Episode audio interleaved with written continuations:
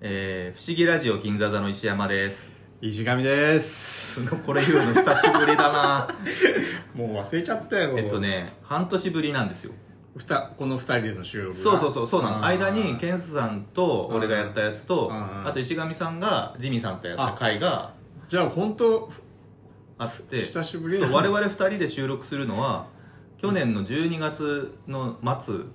が最後なんであー一応もやうった本んだ当にだから今日が6月1日だから5か月ぶりまあご丸々うんだから半年ぶりかなるほどそうですそねんなこと言ってる間にもう今年ももう5か月終わったからもうなんていうか 上半期最後の月だよもういやもう本当ケンスさんとジミーさんには感謝ですねそうですねね本当にだからもう まあね今年だからさ令和っていうのはすごい年ですそごうでいすよ年っていうかねうん今年すごいわなすごいよね何があったかっていうのはちょっとよくわからないもけどうもうとんでもないことがねおのおの自宅で何かいろいろ起こってますけどそうだねうんどうでした石山さんはこの、まあ、いわゆるコロナ禍ですそうかそうそうそうそうそうもう非常にあの穏やかな 日々を過ごしてましたよそりゃえいつから働いてないほんとね、うん3月いっぱいは仕事があって4月の1日に最後の片付けがあって、んそれ以来、えーっと働いてないから、まあ、ほんと丸々2ヶ月えっ、と働いてないっていうのは、うなんつうのなんか生片付けとかそういうのも一切やらずにいやいやもちろん具体的にうん報酬の出るうんえー、と仕事がなかったんでまあ、あー自分のせはいはいはいあのまあパソコン上の整理、えー書類整理、うんで実際の小道具のうん整理を自分の倉庫をやったりとかっていうのはもちろんしてるなるほどうん、なんかやっぱ仕事っていうか何もしないのんべんだらりとしてるっていうのはちょっうとんまあね自分的にも怖いし、うん何かしらはなやってたよね市上さんはいやー僕もね3月20日ぐらいにうん、最後の仕事が終わって、そっかそっかただまあ会社的には、うんその違う組が一組ずっと動いてたんですよ、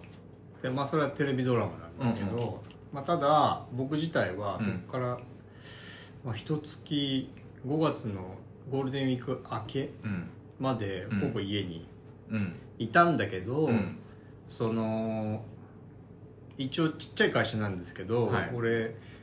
経営みたいなこともしてるからそうだねの持続化給付金のこととか、ああそれはいろいろ手つ調べたりとか、うんまあパスその整理だよねパソコンそのうだねデータ上の整理とかえ従業員いるんだっけ一人いるその働いてない時も給料が発生する人がいる一人若い子もね、うん社社員を入れ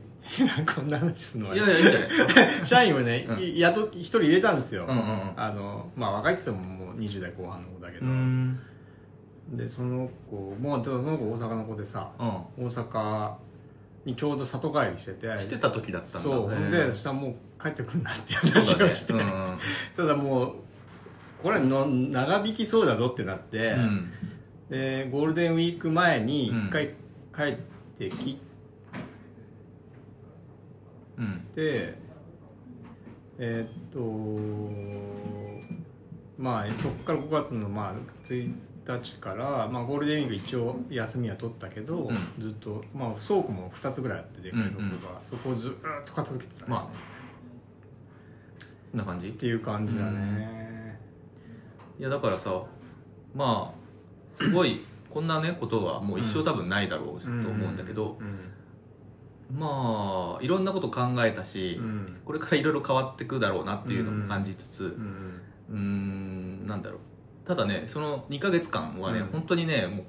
もう素晴らしい日々だったんですよな何していろんな人がね多分大変な目に遭ってて、うんもちろんまだいまだにね医療の方とかは大変だと思うんだけど、うん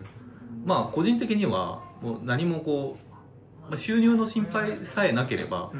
とにかく何もしなくていいわけじゃん逆に言うとん、まあまあそうだねねだからさ朝起きてもうジョギングしてうん、で帰ってきて洗濯してでご飯食べて、で、まあ、一応日中はなんとなく仕事っぽいことして、うんで夜はもう本当映画見て寝るっていう、いいですね素晴らしいんですよこのサイクルこれを本当寸分たがわず毎日かまあ繰り返して、確かにねそうだねで妻はご飯作ってくれて、うん、2人で食べてさうな何の不自由があるんですかみたいな まあなんだろうなちょっと SF じみてるじゃないですかこういうのってまあねそうだよねそその家の外では大変なことがいっぱい起きてるけどいやーなんとなくこう生活自体はね非常に規則正しく確かにまあ俺もさそれはそうなりますよねそうだよ実際全然見れてなかった子供のこととかそうだよね見れたしだからもう日常に戻ることが方が逆に怖いっていうかそうね まあただね、うんそんなこといつまでも続くわけないし、 まあそうねで経済的にもさ、うんその あんまり夢見てるわけにいかないわけまあですそりゃそうですよ、うんドキドキですよ俺だってドキドキしてたよねねうん、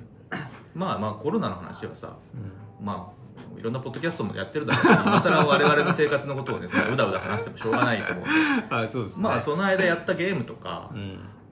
まあこうなる前のにも我々は会ってないわけだからそうですねいろいろ溜まってるわけですよ映画とか、ゲームとかのことがねそれをまあ話していければいいのかなと思うってるんだけど、ん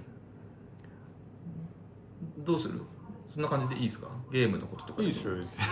になんかこういやいやいやゲいやームしました僕はうね、ん、僕のライフサイクルうは、ん、もうそっかそうなん文ですよ化家だとな子供中心で、うんまあ朝大体5時半から6時ぐらいに起きて、うんそこからなんか着替えさせて朝食してうん公園で遊んで、うん意外と忙しいんだでそうなのよ、うんで夕方6時にはまたご飯でご飯作ってる間見てなきゃいけないから、うんうんうでんそうするとあお風呂入るまでの遊んでるとあっという間に一日が過ぎそてうでだすねね,、何もできないんだね何もできないんです よでお寝た後に、うんまあ、そうやるかやらないかですよねでもほぼほぼやらずに、うんえーまあ、一緒のサイクルで、うん大体寝ちゃ10時か、まうあ、ん11時前ぐらいにはもううん寝て朝まで5時か6時ぐらいに起きてっ てあんまできなかったんだけどなるほどねでもさもう数時間おきに起きるみたいなことはないわけでしょないさすがにだからそれはだいぶ楽になったよね、だからいいんだけど、まあ、とはいえね、うんやるんですよ何をやったのそんなさなかも、うんちょいちょいちょいちょい間を見つけてそうそうそうそうそう、まあ動物の森ですよねうんぶつもりです かちょうどえ26日だったら3月出たんですようん20日だったか海外でもすげえ売れてるみたいねなあのね記録的ですだからみんな さ家にいるからいやこんな僕ね一応録画の頃からやってるんですけど、はいはい こんなヒットするよそううなだよねゲームだと思えなくてで毎日ちょいちょいやるゲームじゃないそうそうそうそだうからこそうそうのそうそう変な話コロナ禍の中でやるには最適なゲームだったんじゃないかそうなんですよ、まあ、ちょっとやただねうん一、回こう自分の中でルールがあって、うんこれだけは済ましたいっていうことをやるうんうとん大体、1時間かああちょうどいい普ですね通にただもうちょっと本当はやりたいと23時間できちゃうけど、うんまあできないわけですうよ、んだからもう最低限うん店のものをチェックするとか普通にプレイすると、うんその23時間やったらもうそれ以上その日1日はもうできないいやそんなことないできやろうともできんだよやると思ううよ、ん要は本当クラフトの要素がだいぶ進化してるので、もうや島もの地形も変えれるし、うんでそうだマしイデザインでその自分自由に絵も描けうんうんるし、うんもうもうね無限ですね遊び方はそうすごい ですねそうだねっていう感じなんでうすよ、んなのでまあそれをずっとやってましたねただ全然できないんで、うんあの寝るは寝寝かしつけを奥さんしかできないんですようんうんでそのその10分15分か20分ぐらいの間ちょっと待った娘さんの名前いは言っていいの言ったっけ今今言った 言ったあ ダメですよじゃあやり直すえーっとえっ、と娘が寝て 娘が寝てえーっと 言っ てたいや使いにくくなるからそう途中で笑うのやめて何があったかなって思うでしょだから ちゃんとやるならちゃんとやって一回間を置いてちゃんと切ってからねはいまあ、娘が寝て、うんえーっとその寝かしつけをうん奥さんしかできないんで、うんうんその8時から大体15分か20分ぐらいの間だけうんうんもうそこだけですねほぼあーえ何時間あるってことじゃ20分ぐらいああ少ねえ1日のゲーム時間20分しかねえのかでその後奥さんと一緒にうん寝た方が、うんやっぱりなんならいるサイクル一緒の方がいいよ、そ絶対のねやっぱそうなのよ、やっぱりやっちゃうと、うん寝てからやっちゃうと、うんうんもう朝も起きれなくなってしそう起きた後も眠くてなそんうかそう一そう日そうの能率も悪くなるからそうなのよ絶対あのサイクルは合わせた方が楽だよねそうなんだけどちょっと1ちょっとやりたいよね週間に12回とか、やっちゃったりとか控えめだねあとね控えめ考えられないでしょ一つも悪いことしてるわけじゃないのにあと朝朝なるべく目覚ましは絶対かけない一緒に寝てるから、ん朝自分の中で朝早く起きたいっていう気持ちを作るわけですよ、うんうんそうするとたまに5時とか4時ぐらいに起きれて成功するんだで6時までの間12、うん時間やるとかねうんそれはぶつもりやるそう別にねあーそう最初はもうそれしかやってないもうそうんもう時間泥棒なんでもうそ俺ですらもう80時間ぐらいやってるもんねあそうんそんなやり方でもううんであとねじゃあやってる人は相当やってあのるいねやもうめちゃくちゃやってると思うよあそそこまでやってもやることはだってえあるあるある 無限大ですか そっかそっかでも海外のニュースでさ、うんイライジャ・ウッドがうんややってて、うんその人ん家に遊びに、要はね自分のうん家が島を公開できるんですよ、島要はキャンプ最初は何もないところうに、んうん無人島生活しましょうねっていうコンセプトでやるんだけうど、んうんでそこに8人まで招待できるあの、ーフレンドみたいな、うんうんフレンドをそれで自分のアドレス公開して、うんそうすると遊びに来れるんですうんうよん知らない人もね、インタかツイッター上とかに、うんそうするとそれでイライジャウッドが来たっ ていううん本物かどうかわかんないいじやゃん本物なのよあそうなんだあとさあの人もやっててマチェーテのさ、うん主役の人あダニートレホあダニートレホがうん やってんだやっててあの顔でそれも結構話題になってて、うん面白いですよなるほどねで人がデザインしたマイデザインっていうのが公開できるわけ、うんで俺は自分で作る時間がないから、うん人が公開してるゲームの例えば64のマークとか、うんうん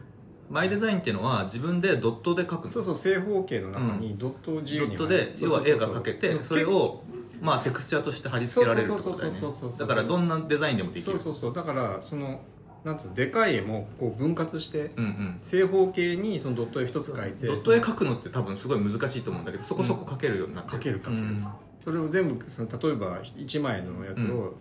一角だけ描いといてそれを6枚とかつなぎ合まあわまあせて、でかい壁画にするとか、うんうんで服も自分でデザインできてうんやれるとか、いやすごいんですよ、すごいんだうん、いや本当にねやもう本当にそれだけやっていたいああ今後ゲーム というものはややれることならなっるほどな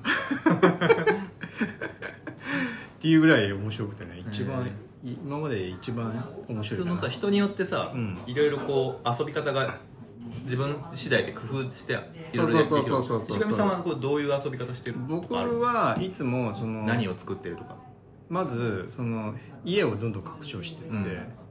まあ、前の作品の話をすると前は島はいじれなかったんですあー島に物を配置できなかったし地形もいじれなかったんだけどそれが全部できるというおーなんだけどとりあえず家の中で自分のうんまずはインドアをそうインドアを快適に自信して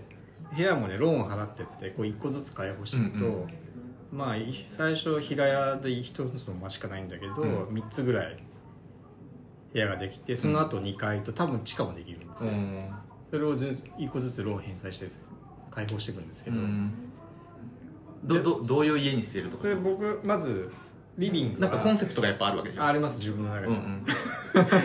リビングはちょっとハワイアン風なあいいですねあのあそれってさじゃあハワイアン風のアイテムが出るまで待つのかそうそう自分で選ぶのいや出るまで待つえじゃあいら全然いらない和風のアイテムとか出ちゃう時ああるのるある あるそれはどうすんのいらないのそれは僕俺はいらないから売っちゃうんだけあど売れるんだただ一回手に入れば、うんあもそうあの解放後さかれるらんだ後から買える、うううんネんットショッピングうんだからそういうのを集めてって、うんまあハヤフンじゃなくてもちょっとなんつうのあ、まあ、それっぽいデザインをこう壁掛けのなんか飾り物とうか、んヤシの実の飾り物とはいはいはか出いてきたら、それを自分の部屋に飾ってでさ限りなくさハワイアン風に近いさポリネシアン風のさ違うちょっとまあだけちょそうそうそうそうっと違うけそどそそまあいいやみたいなちょ感っとじインドネシア入ってたりと かそう惜しいやつ出てきたらもう使っちゃうのそそれはうそうそうそうそうでその音楽もいっぱいあってああ音楽もあるそうそれをそれも毎毎日違うのがショップに売り出されるんですよねああなるほどねでそれを買うって自分のスピーカーに入れるの今日何売ってっかなみたいなそうそうそうそうそうそうそうそうそうそのさ今日売ってるものってうん他の人とも共有してんの自分だけのデータなのえっと要はさどういう意ネ味ットでさ、うんツイッターとかでさ今日の特売あはーハワイアン風のが出てますとかってそれはないねんだその島だけで個人個人なんそうだそう個人個人でちょっとずつだからあのラインナップが違うはずなんですようんで人ん家行った時に交換もできるんでしょ交換もできる、うん人ん家行った時にそのショップでかそれを買うとじゃあさ友達がいっぱいいればさ中にはさハワイアン風のがさショップで売ってる人もいるわけいるわけよそういう人そうそうそみんなでコミュニケーション取っといてそうそうそう僕の方でハワイアンそうそうそう売ってますよとそうかっいうてことそういうことあできるんだそうだからあとは株毎週日曜日に株を売るはいはいはリアルの食べる株を要はいん待ってだからおかしいな今ワードが入ってきたリ アル何リアルのリアルの株食株べる株をうん売る株の売り子さんが来るわけようんでそれを例えば 一株あ7 待ってリアルの食べれるってゲームの中での 話でしょ それリアルって言わないからまあゲームの中 で、ま丸いやつで売ってるやつだからリアルな株はあ、いわゆる株券じゃなくて、うん株あそっちをそういうことを言野ってた菜のね株あーをはい株はい券と見立ててるわけよ、 ああそうなんだそうだだかかららややこしいことなんだそうそうそうそうでその株を、うんえー、とか毎週日曜日にうん例えば今週は1株うん90円とか、うんうん今週は100円とか、うん週によって全然値段が違うんだけど、はいはいはいはいでそれを安い時に買って、うんでショップではその月曜日から土曜日までは買い取って、その株そをう買いい取ってうくトれレーディングもできるわけねグその株価も毎日こう変動するわけあーはよい午はいはい前と午後とで安くなった時に買ってそ高うくなった時に売るみたいな売るというおーそれでローンを返すと それはもう昔からなんだけどそうかこのシそスうテムかはうんそういうこととかうねんなるほどねでその家具もうんリメイクっつうのができて、うんうんその任天堂が用意した、うんその、えっと、パターンが56パターンあって、はいはいはいそれプラス自分で作ったマイデザインもう例んえばクッションに貼り付けられたりとか、うん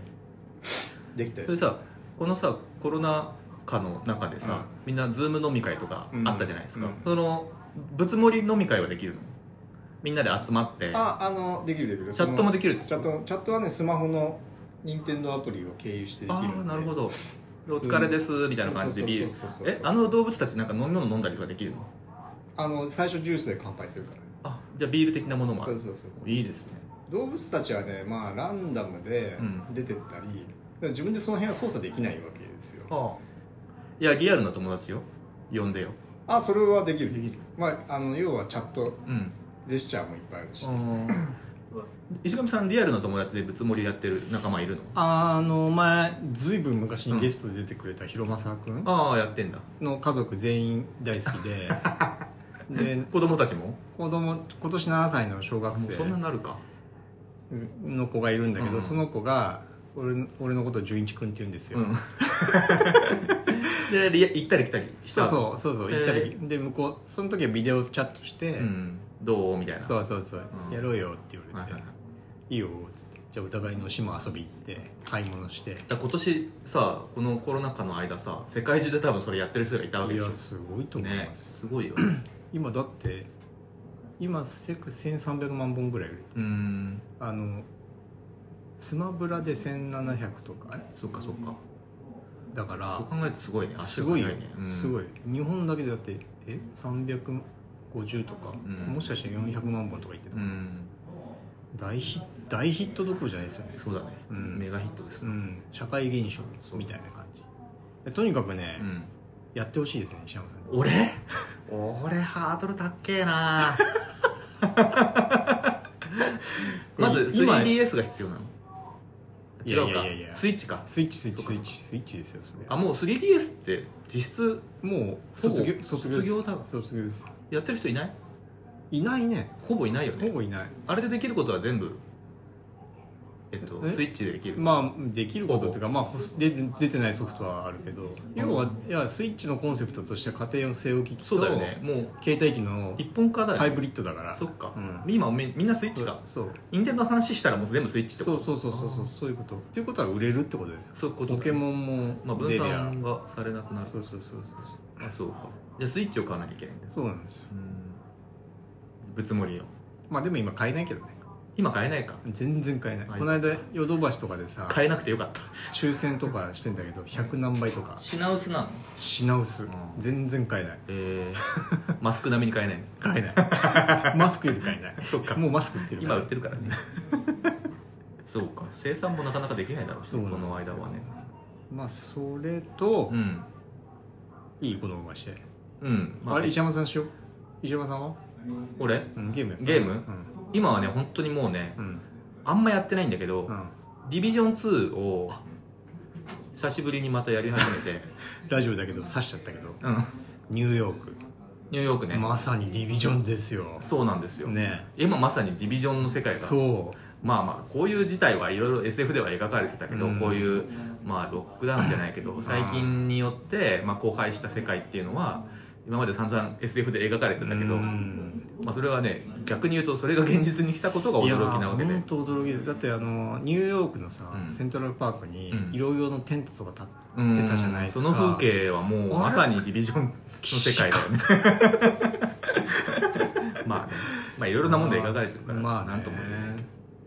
ていうまあそんな感じでビジそョンうやねったんいですやかディビジョン2はうんうん去年2019年の3月に出たソフトなんだけど、うんうんまあだから今ちょうど1年前なわけじゃない、うんでしばらくやってなかったんだけど、うんうんまたちょっとそのそれこそそのえーっとワンがねニューヨークをうん舞台にうしんそうた、だったねえっとシューター何ルートシューターっていうの、はいはいはい型の FPS、うんうん RPG、うんうんなんて言えばいいの まあルートシューターでいいのまかあなルートシうんいいんじゃないゲームで、えっと2がワシントン DC を舞台にしててまあオープンワールドオープンワールドシューターかな、うんシューターだねうんそれがえっ、となんていうんだっけ DLC で、うんえっとニューヨークにまた戻れ戻りますっていうストーーリー上戻りたかった俺もそうでしょ ワンの、うんえっと、ラスボスが、まうあ、ん黒幕みたいなやつが、うんワンの最後で、まあえっどうとなんだっ、け倒せずにうんは終わっちゃうのよでそれをずっと追い続けてたんだけあどはあはあはそいつをまた発見したということであはあはまあたニューヨークを舞台にしてなるほどただワンの世界に戻るんじゃなくて、うん今度ちょっと別の地区なのよあはいはいはいえっとブロンクスだったかなああいいですねそうだからワンと同じフィールドではないんだけど、うんうんうんえっ と、2のその「ウォーロード・オブ・ニューヨーク」っていううん DLC のためだけの、うんえっと、マップがあって、まあ、結構広いよそこそこえその中でまたミッションが、まあ、追加されるとー、そうだでストーリーも進むうんうんうんうんというダウンロードコンテンツがあってこれがほぼ5000円ぐらいだったかなだからほぼほぼパッケージえもっと高くなかった嘘だったっけちょっと忘れちゃったけどうっすげえ高えと思ったんだよねまあだからもうほぼほぼ1本分の、 そうだよね、うん、ボリュームはでもあるんでえーいそれをやるるためうにんちょっと復帰してうんうんでそれはもう終わったんですようんうんでその後もちょっとまだなんか、まあ、延命をするためにうんまあシーズンっていうのが始まってうんうんえっとまあいろいろとまたミッションが、うんうんまあ、水増ししたようなものがいっぱい出て、まあ、とりあえず今惰性でそれちょっとやってて、うんうんでもちょっとゲームやると果てしなくやっちゃうから俺、うんまあそうだよね自分を抑えるためにあと奥さんいるとやりづらいでしょうん、っていうので、まあ、自分を律するためにうんここでカットということで、えらいそっていうのと、うん一つは石上さんがちょっと最近できないから、えっとうん我々のうんゲーム仲間2人いて、うん岩間くんとなるちゃんっていう子がいるんだけど、う実名 別にいいんじゃないですか。はいで、えっとそこに俺の友達の弟がすごいゲームやってるっていうことを聞いて、うんえっと一回ね飲み行った時にそういう話が出て、うんその弟が我々のそのクランにうん入ったんですよはいはいはいで結局その4人でやってたんだけど、うんうんその弟がうん結構なんて言うんだろうなちょっと雰囲気が我々のやり方と少し違うっていうか、うんすごい研究して、うんこういう時はこうした方がいいですみたいなのをものすごあーくリズムで考えなきゃいけないタイプのああここでそうそれを要求されるっていうことね要求までしてこないんだけど、うまあ割とちょっとまあ鬱陶しいわけですよ、うんうんで岩間君もなるちゃんもそういうタイプじゃないか ならいねのほほんとやってたところにうん割とガチな人がねうん俺俺あそっちかそう、うんで、まあ、入ってきてうん若干、 空気的にやりにくくなっちゃったっていうのがなるほど一つあるんですようんなんとなくこれ聞いてる方も、ううん、ん分かるそういうのっていうのわかあるねると思うんです、どこにのコミュニティにもそういう、うんえっと誰が悪いってわけじゃないよその彼も楽しい、それが楽しいわけよ、まあまあそれはそうですよね弟くんにとって みたらだからそれが彼の楽しみ方であって、うん別にそれが否定されるもんでは全然ないと思うんだけど、もまあ実際やりにくくなったっていうのはあっ なるほどねてそうでなんとなくうん山田君となるちゃんも今はもうディビジョン離れて基本的にフォートナイトやってるんですよ今そうあそうそうで俺もちょっとやったりとかしたんだけどあーもう圧倒的に水が合わなくてあそううんあれやるんだったらエイペックスやりたいよなと思あってあそうだね、うんあれだったらまあそうまあでもまあフォートナイトも楽しんでる人いっぱいいると思うまあからまあ面白い俺もうん一時期ちょっとやってたけど、うん面白かったですよっていうのもあって えっとそもそもねうんもともとのディビジョン2を俺がやんなくなっちゃった原因も、うん岩間となるちゃんが FF に行き出したからなんだあまあそれはそうですそれはそれもあんのよ、うんであいつらのサイクルに俺が合わせてるようなもんなのよ、うん、まあゲーム大人ですねそうでもゲームって本来さ別に人と関わまあでもそういうもんだなオンラインってのはなうん結局人に左右さそうれるんだなろうんだよねね俺はもうまさにもう合わせられないからそうだよねでそれに合わせちゃうともういろんなことに主張がきたすそのうでだからさオフラインでうん別にゲームって全然できるもんだしもともとそういうもんだかそうそうそらそれでもいいんだけどだまじオンラインのものがあるとやっぱ気になっちゃって帰ってやんなくなっちゃうみたいなねまあねだから俺もあれ一人でやりたいもんねディビジョンもそうだよねうんで一人でも全然いいのようんただすぐ見えない友達が その辺走りまくってると思うとうんなんかなんかじゃあもういいかなみたいなまあね、うん結局気分だよねああいうのってねまあいや、まあ、いいんですけど、うんまあ、ディビジョン2は結構楽しくやったんえですーよ、他は他はね、うん今年の正月うんにコントロールああ俺もねはいはいはいもう石上さんとこの収録できない間うんずっとコントロールの話したかったんだけど、あはいはいはいでもさもう半年経ってるじゃないですか、うんそうね全然どうでもいいんだよね だからコントロールざっくりあれ話してもいいいかないいですよ名作名作ですねあれほら2019年の、うんえっと、ゲームオブザイヤーは基本的にはあのデスストランディングだったじゃないですか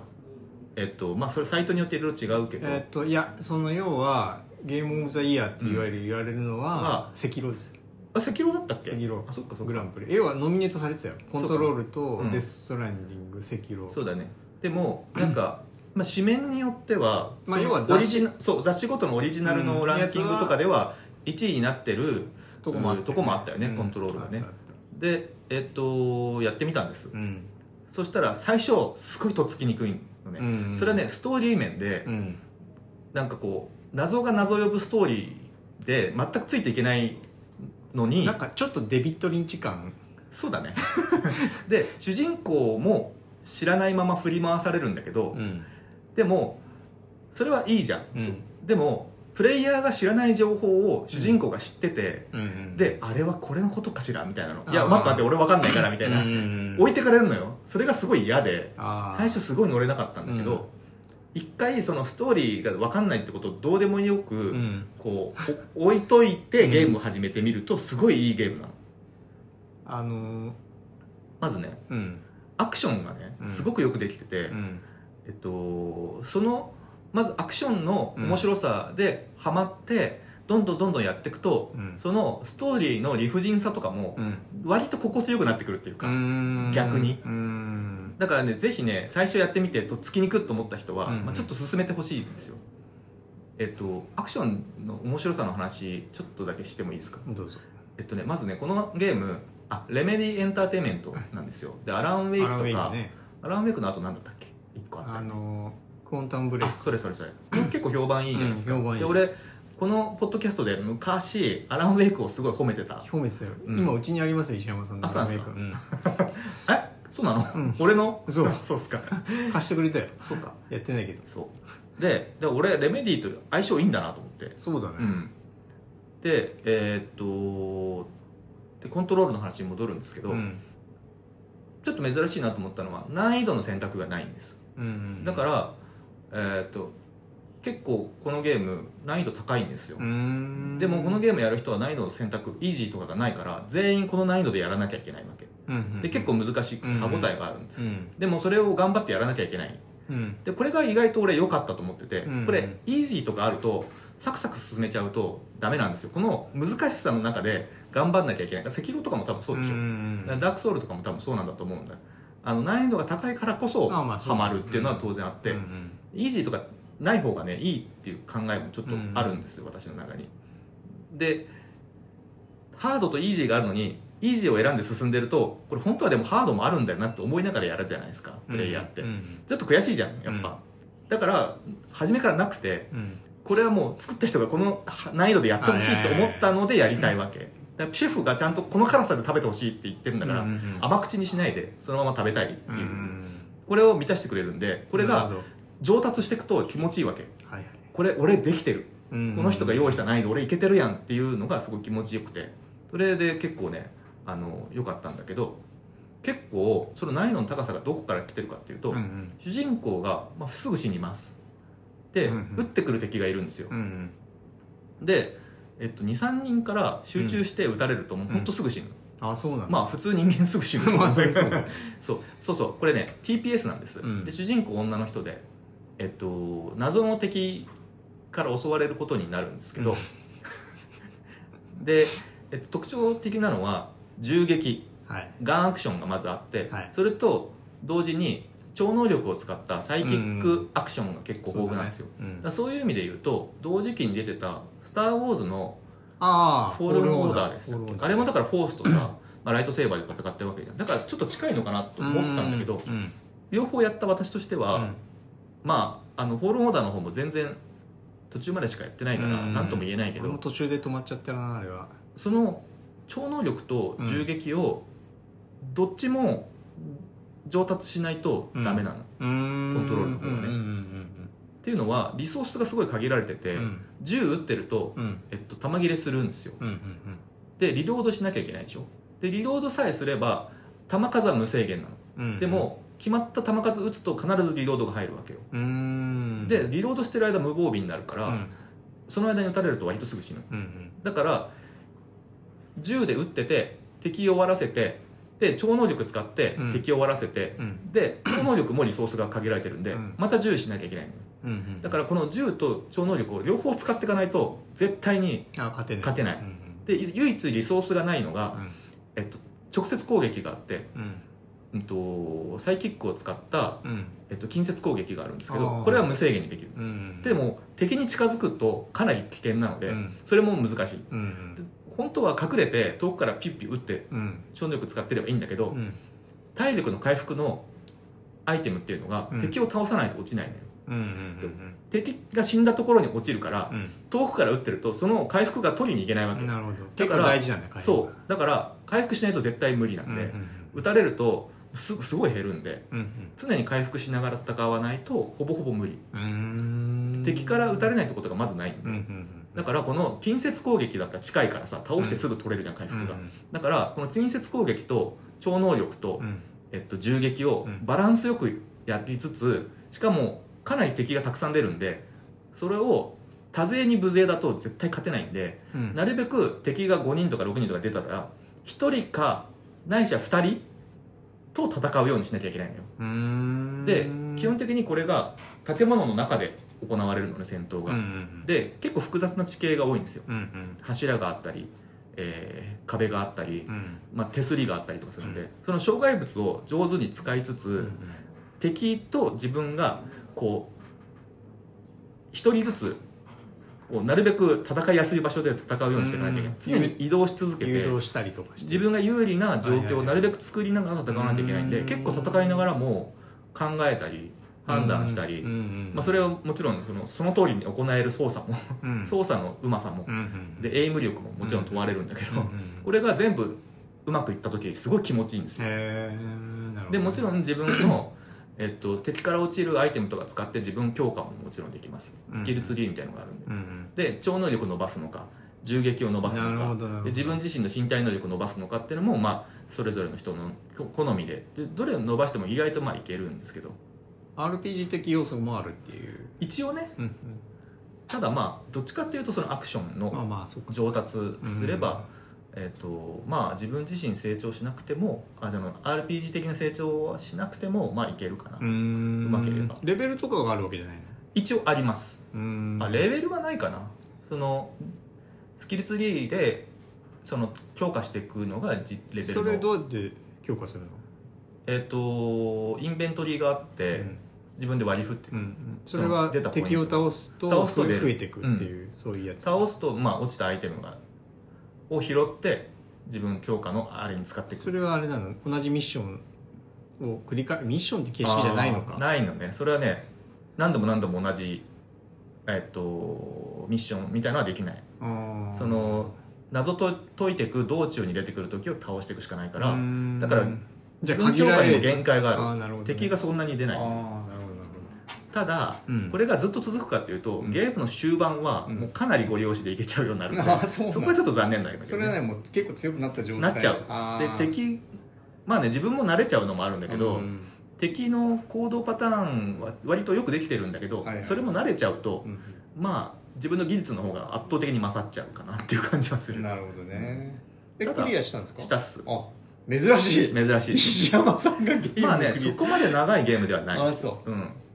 30時間あれば絶対できるかアな、あーいくらまあでもアクション系としてはまあまあ長いうん方寄り道もねそんなにないかなうん一応コレクション要素みたいのは一応あるけどうんで今 DLC とか出てて、うんうんクリア後のなんか遊びみたいのもあるっぽいけどへーはやってないねうんうんうんでも、まあ、ややりたいかなっていう気持ちはちょっとあるけちょどっと、ねまあ、クリアしたことによって俺の気持ちがもう終わったまあそうだようねん大体そうですよで相当好きなゲームじゃないとまあね DLC ってなかなかそうやんなでい世界観もすごい良くて、うんうんえっと、その SCP 財団っていう、んまあ、す好きな 好き者に好まれている、うんえっと、石上さん多分知らないと思うけど、うんコンテンツがあって知ってる、え知リらアないよねルな話ゲームリアルな話なんじネゃなくット上の話で、てえ知らない知らないえっと、SCP 財団っていうサイトがまあ基本的にあると思ってくださいあはいでそこにはいろんなオカルト話みたいのがいっぱい収容されてるんですはあはよあはあはあでそれをまあちょっとモチーフにしたうん世界観なのこのゲームがい世にある奇怪なうんへえー機械とか 機械ななんていうの アイテムとか、ええー、と集めてる財団なのよそれ架空の財団ねネット上にあるああサイトって考えていいですサイトって考えていいです、うんでファイルナンバーなんとかはこういうものです、うんき危険なので、うんえー、と隔離してますとかってうんういうんサイトがあってうん冗談みたいなサイトがあっうんうてんそれをモチーフにしてるんでその SCP, SCP 財団の建物がアメリカのどっかにあってうんうんそれは FBI じゃなくて FB え C かうんっていうそ組織があってそこに隔離してるって話なのようんうんでその中に主人公が入ってくるだからいろんな機械なものが出てくるわけ例えば冷蔵庫うんが出てきて、うんその冷蔵庫の形してんだけど実は冷蔵庫じゃないんですで目を離した瞬間食われるんで、うん誰か一人必ずそれをずっと見張ってなきゃいけないみたいなそういう謎のオカルトがいっぱいあって、どういう入り方してくるのそのオブジェクトの一部としてあるってことそそれ誰が見てう見張ってる職員がいる SCP の職員がいるあじゃないや FBC かへといえうえうん組織が謎の組織があってそこの、んまあ、中で戦うのよあーで、えっと、世界観としてうは、んうん80年代とかうのん、うんおー武骨なうんインダリスインダリインダストリアルデザインの、まあ、重厚なデスクとか、うんうん電話とかガジェットがそのなんか昔のアメリカ映画のはいはいで言ってしまえばあのーなんだっけ裏切りのサーカスとかあー見てないんですけどああいううんちょっとレトロなアメリカの、うーんなんて言うんだろうな重厚なデザイン、うんうんうんうんでそれが派手にぶっ壊れるわけよ、エフェクトが結構凝ってて、うんうんうんで超能力とか銃撃とかで敵ぶっ飛ばしたりとかで、うん派手にデスクは吹っ飛びガラスは割れ書類は舞い散りみたいなエフェクトがすごい上手にできてて、だからそれがアクションの派手さにもなっててう、んそれも結構ゲームに関与してんだけどね、えーなんかあのいつもさ、うん建物内うん、での戦闘しか見たことないんだけどそうその建物の中でしかこのゲームあのあー描かれないんなでんすよかそういうことなだんかだら超巨大な建物になっててでその会議が起きてるんですよ、うんでそれによって建物の形とか大きさもどんどん大きくな異次元になってるの建物の中がうんなんかその誰か例えてたけどあのメトロイドバニア的なうん要素もあるって聞いたんだけうど、ん要は探索、うんちょっと迷路みたくなってる、まあねでも別にやるたびに違う形とかなってるわけじゃないからあーでもそれはローグライクっていう要素じゃないどっちかっていうとうんメトロ要はうんうん地図を埋めていくみたいな感覚まあちょっとあちょっとあるるでも割と普通のゲームだようんそういうそういう意味ではね、まあ、迷路上になってる建物の中をこうワンフフロアが、えっと、全部で5フロアぐらいあってうんで1フロアずつクリアしていく感じになってくうんうる、んまあそれはだからデッドスペースみたいなデッドスペースもやってないもんね順う調んいやねちょっとしかやってないみたいなうんちょっとノリなんだけどうん一、つずつクリアしていく感じになってくんで、まあ元あのふ下のフロアに戻ったりとかしたりもするけど、うんうんうんうん基本的にはそういう、まあ、クリア型っていうかねフロアずつクリアしていくみたいなでうそーんの一つのフロアが結構広いからうんうんうんうんまあ探索要素といえばそうかもしれえーでちょっと気になってんですけどね、ないでそれぞれの部屋がさうんまた凝っててさ、うんなんていうのもうちょっとちょっと覚えてないけど、うんなんか催眠部屋みたいのがあったりとか、うんうんその書類の保管してる部屋とかがあったりとか、それなんかそのさっきのサイトの説明と、うん、そのビルの中の世界観が今俺の中でごっちゃになってんだけど、ああそういうこと かえっとね何してんのそもそもそのビルであそうです彼女はそれはストーリー上の説明になるけど、うん FBC っていうのが、えっと FBI のうんうんそのえっと FBI がフェデラル、えっとなデデストラクションじゃなくてなんだっけあそうなのなんとか要はね、うん連邦捜査局の捜査っていう字がコントロールの捜査なのよ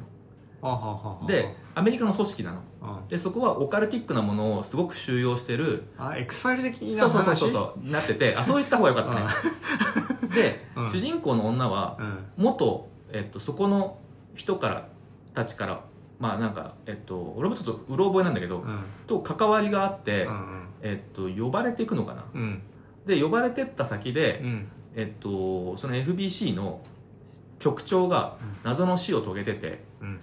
で犯人扱いされるみたいなまあ違うんだけどーん臨時局長に任命されることになるのよなるほどとにかくねストーリー聞いてもね口頭無形すぎて、そあうんだねまり多分意味 がないですでもそのあのビル内を調査してるっていう感じでしょえっとね会にもう支配されてるからビルの中が、うんそれを少しずつ解放してっていく感あじーで生き残った職員がまあその同じ職員だってことそう FBC の職員あそうかそうかたちがそこに取り残されてる会員に襲われてる状況ででで何部屋か安全地帯があっうてんそこから出るとすごい会議が待ってるから出れなくなっちゃってるのよみんなでそれを助けなくちゃいけないっていう話かな、なるほど、うん話自体あんままりあ意味ないです、まあね、うんまあねそのビジュアルだったり戦闘の面白さとかそうだねいことですごい赤をモチーフにしたそうみたいだうんね、えっと、それが美しいのと、うんえっと、建物の構造がなんかブルータル建築っていうらしいんだけど、うんうんすごい武骨なデザインフランク・ロイド・ライトみたいな、うんえっと、直線うんうん直角、うんうん組み合でわせすげえコンクリートのでけえ石みたいなのをモチーフにしたへー建築方法で、えっと、基本的に内部はそうなってるからすごいそれがかっこいいのよ、まあそうっすか、うへん、作りが。えで高低差があるフロアもあるし、うんうんえー、と幾何学模様がすごい使われててあの建築好きとしても結構好きあのいい作品でしたうねんいやちょっとやりたいけどねやってみてほしいけどねいろんないろんなものが途中になるまあいいんじゃないですかあの聞いてて気になった人はちょっとやってみていただきたいですね今だいぶ安いんじゃないですかそうだね一時フリープレイもやってたけどね本当うんと思う早すぎる体験版じゃないあそうかなうん体験版はなダウンロードしてやってないかはいら、はい、今日はそんなとこいやまだありますよいやその第1回はえ時間的にでもゲームの話あるよ入るかなそんな長引かないよあいいかじゃあ次回にしようかまだあるんでしょまだやりましょう皆さんも別にそのゲームで1回っていうあまあそ区うね切りにしなくてもいいんじゃないですかまあというところでねちょっとジミーさんの息子とうん動物の森やりたいなあいいねめんどくさい友達とかこれは何えあのあそうだ我々あの、うん LINE のトークルームであそうだね不思議ラジオ金座座」のうんトークルームがあるじゃないですか、んあの聞いてる方で興味があったらぜひ入ってほしいんですけど、うん多分「不思議ラジオ金座座」で調べればうん、そのトークルーム出てくるんで勝手に入っちゃっていいんで、僕の最近の悩み聞いてもらっていいですかそのトークルームうんへどのうぞみんなすごい盛り上がって、うん一時盛り上がってバーンって会話あるじゃないでうすんか、、見ていない何をえーその映画とかあ映画をね大体あ見てるネタバレはそこであるんあじじゃゃあないかねネタバレというか会話に参加しあづら参い加しづらい見れてないん ですよねって書けばいいじゃんだからその中で、うんジミーさんと我々ちょっとつながれてるからそ,、そうなんですよねこでお会いしたしね息子さんのそうなんか情報を聞けば一緒にできるんじゃないぶつもり天才肌の天才派の ぜひやってほしいですね、そうですねはいまあまあまあそんなとこですかねじゃあそねうですねねじゃあとりあえず今日ははいここまでにしましょうはいはいじゃあここまでお送りしたのは石山と石上でしたはいさようなら